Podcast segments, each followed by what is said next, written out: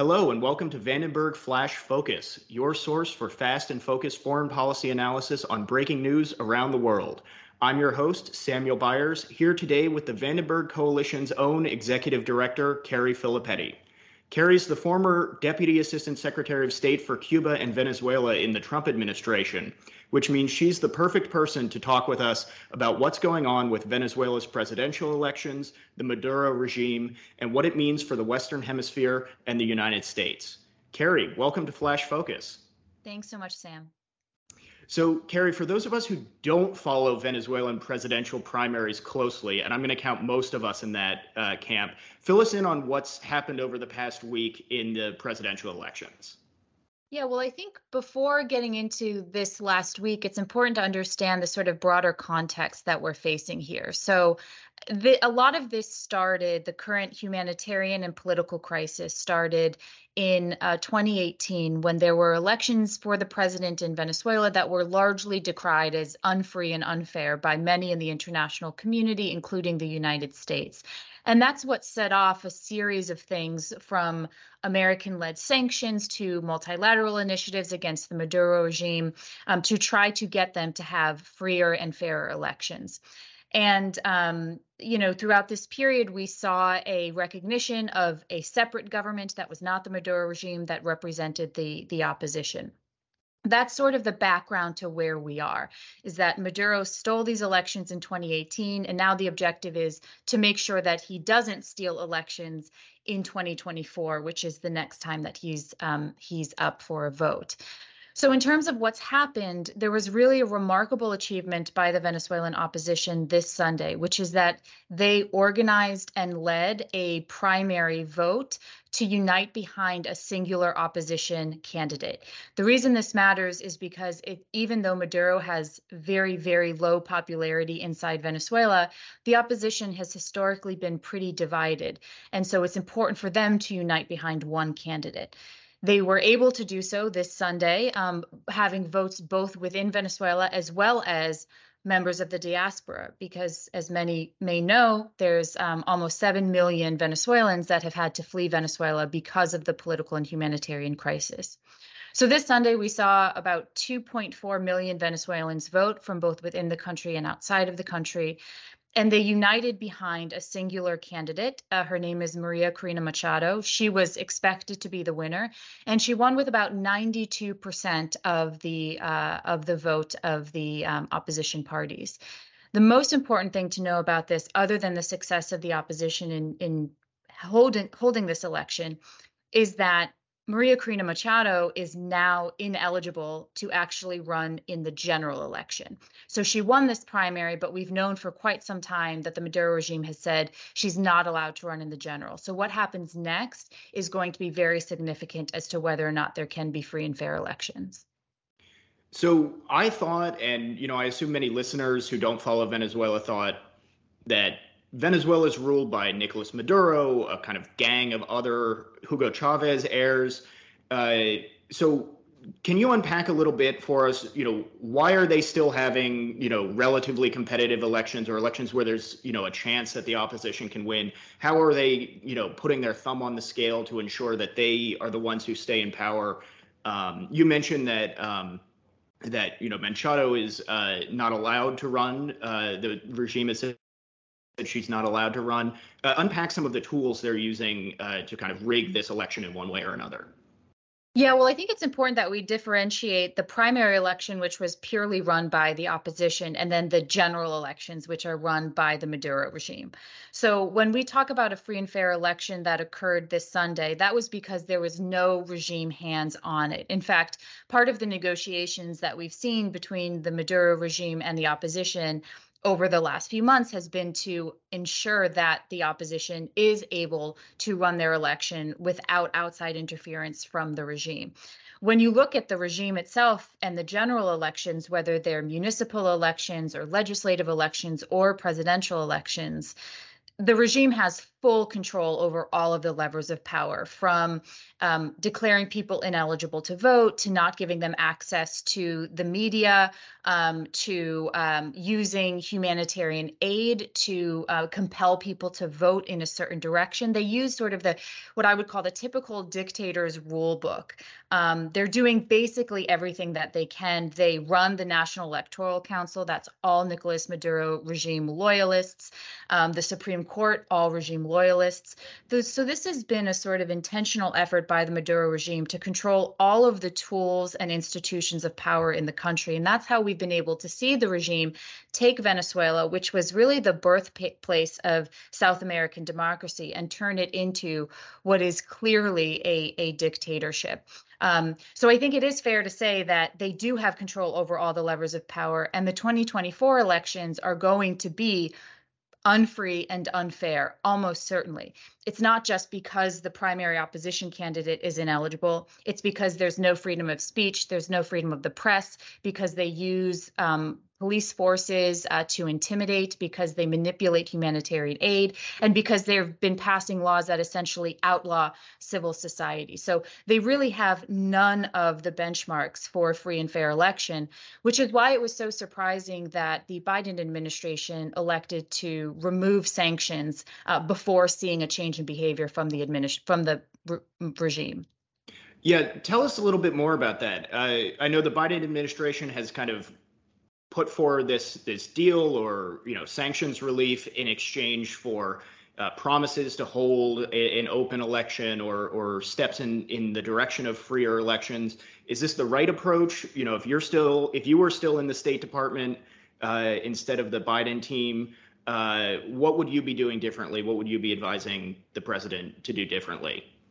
Yeah i would say that there's um, there's some similarities between the Trump and the Biden administration on Venezuela, but there's two key differences. So, in terms of the similarities, both the Trump and the Biden administrations have stated that the ultimate end goal here is to have a political settlement and negotiation between the two parties, the opposition and the regime, that ultimately leads to free and fair elections. So, that's been consistent U.S. policy um, between both administrations.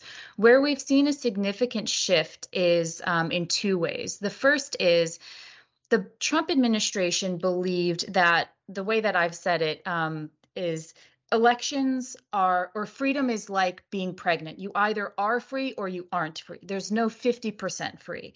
Um, so this concept of freer and fairer is not language that we used. We talked about free and fair and if it didn't meet that standard then we weren't willing to relieve sanctions by contrast, the Biden administration believes that if we can get incremental progress towards change, then ultimately over a period of time, that will result in um, in what we could sort of appreciate as freer and fairer, and maybe it gets us to a place of free and fair eventually.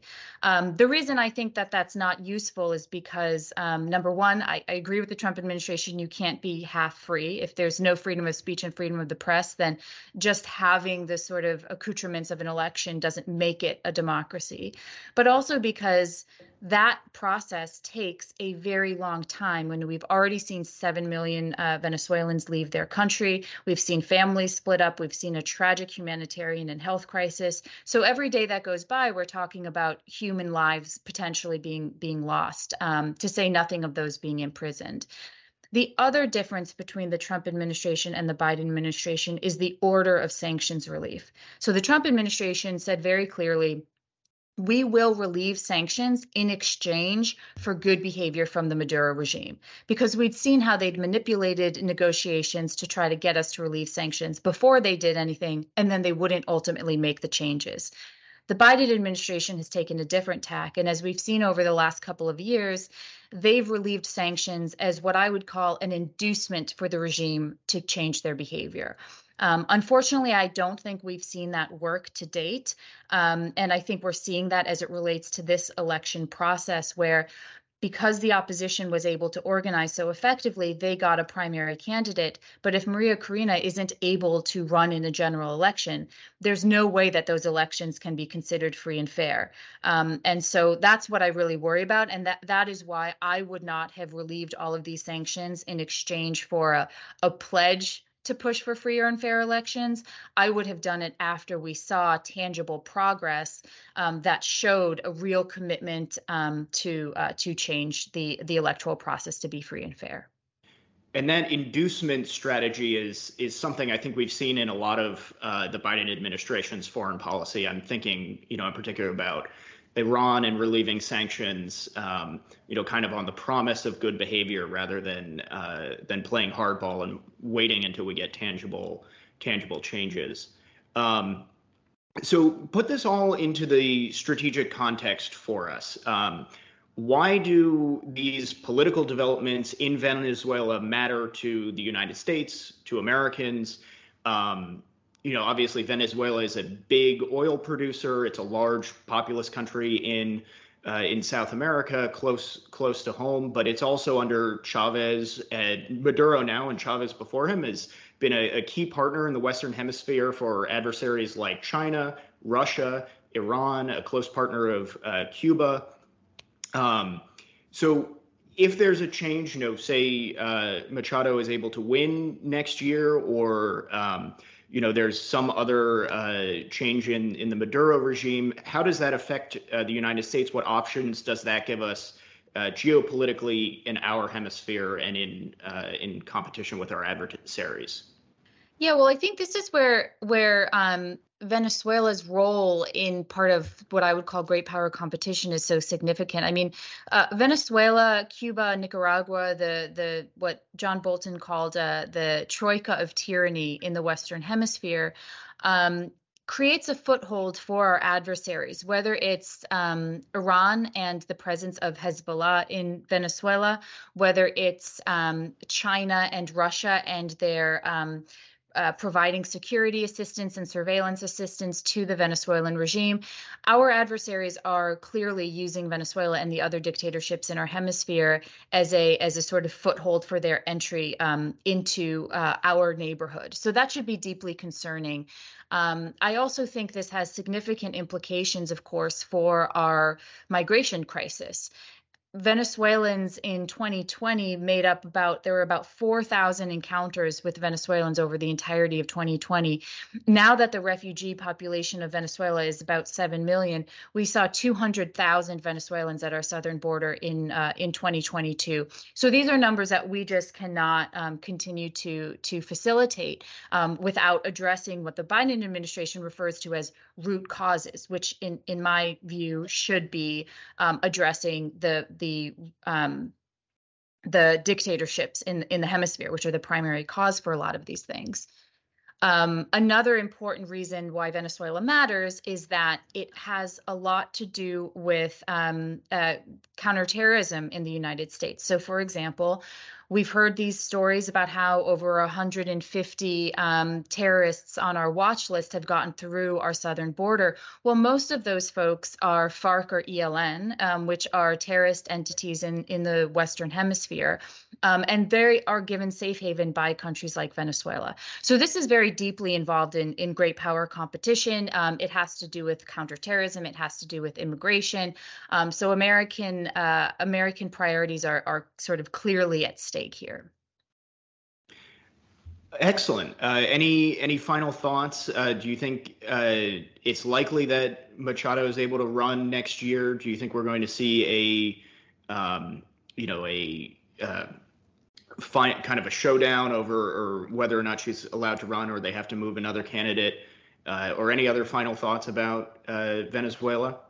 Yeah, I mean, I think um, the Biden administration did clearly state that if Maduro does not take steps towards creating a free and fair election, then they will snap back the sanctions. So the sanctions relief that we saw that um, predated this particular uh, primary election were the Biden administration essentially giving six month general licenses to the sectoral sanctions that we'd seen on Venezuela. So those have been on um, oil, gas, and, and gold.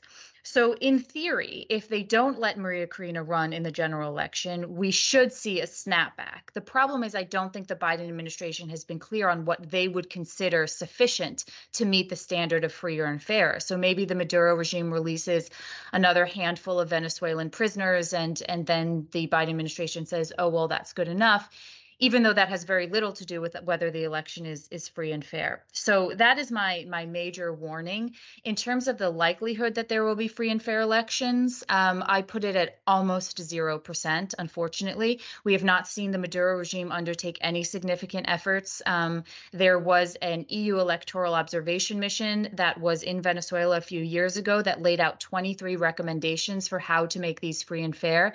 I don't see why we haven't just been using that as a blueprint because that gives us a sense of whether or not they've been making progress. And the answer, of course, is they haven't. The only last thing that I would state, though, is that um, I think it is very, very impressive what the Venezuelan opposition has been able to do, despite the um, the total control that the Maduro regime has. They were able to organize completely independently of the regime these elections. It shows the unity of the Venezuelan people, which is something they had been criticized for not having in the past, and it shows that they're still very much in this fight. And I think that is probably um, the the best symbol of hope that we have is that 2.5 million people voted in this election, um, showed their support for a single candidate, and hopefully that that um, shows that the Venezuelan people and the opposition are going to be united and motivated going forward. Thank you so much for joining us, Carrie.